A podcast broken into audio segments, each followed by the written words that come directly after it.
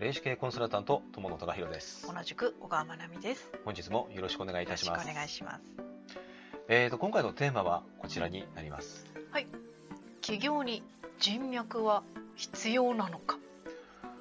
はいえーとこのあのねえーとまあ番組をねえーとご覧いただいている方起業を目指されている方まあもしくは起業したての方もうすでに起業してえ結構経っている方うん。いろんな方いらっしゃるかと思いますけども共通しているのは、うん。えー、と起業というところをキーワードにしてご覧になっている方が、あのね、多いかと思います、うん。まあ、ご覧になっている方聞いている方ですね、うん。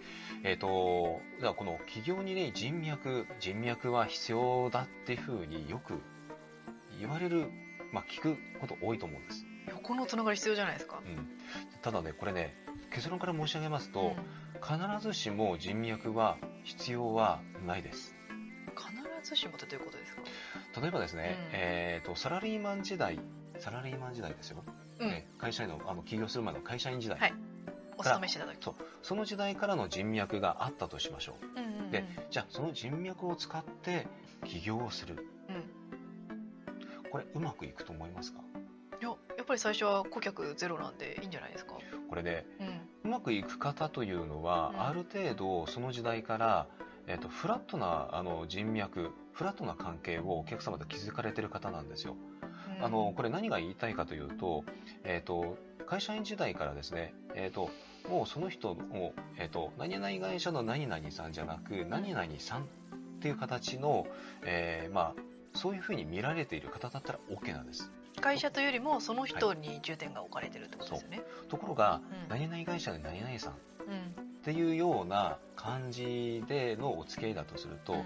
これ起業したとするとね、うん。えー、と当然あの、えー、と今までだったら一会社員からうん。会社の社長に変わるわけじゃないですか、うん。ただ相手の方から見るとまだ何々会社の何々さんのままなんですよ。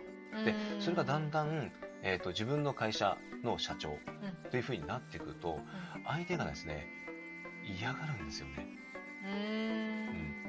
まあ、つまり、うん。何々会社の何々さんだったのが、うん。えー、と社長になってしまった、うん。とするとね、うん。えー、とそれまではどちらかというと自分の方が、えー、と立場上的な部分という言い方するとちょっと良くないんですけどもやっぱりだから上に感じられてたはずなんですよ。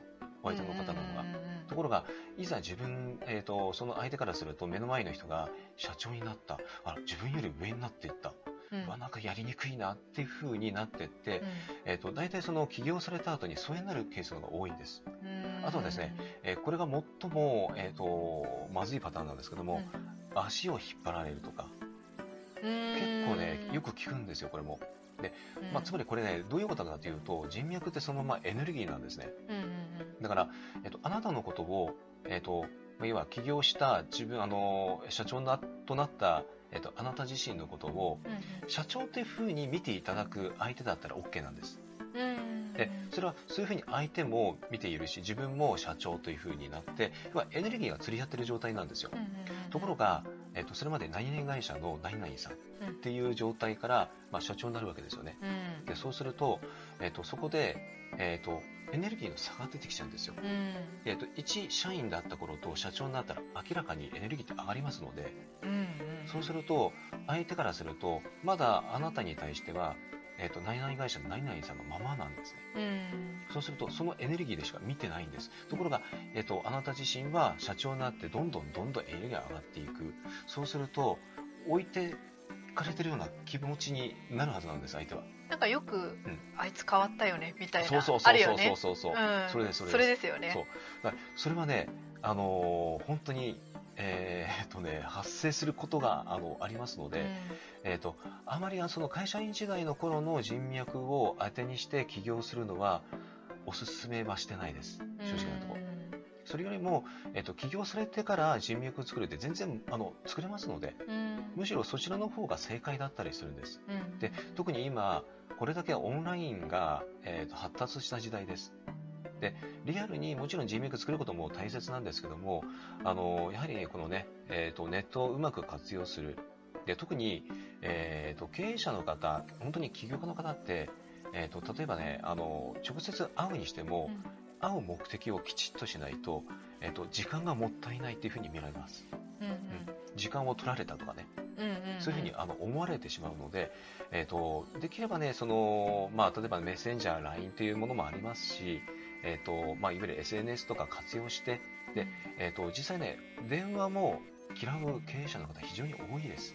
うんえ実は私たちもお電話、えー、と受付あのしていないです。うんえー、ともうこれもねやっぱり明確に理由があってお互いに時間を取られてしまうからなんですよ。うん LINE でいいじゃないかメッセンジャーでいいじゃないかってやっぱりそういう時代にもなってきてるんでで本当に必要な時は会って話するっていう、まあ、こういうあの考え方に切り替えていく必要が実はあったりします。うんでまあ、ちょっとね話がそれてしまいましたけどもあの企業に人脈は、えー、と必要なのか、まあ、これについてはですね、えー必ずしも必要はない、はいというのがまあ結論です。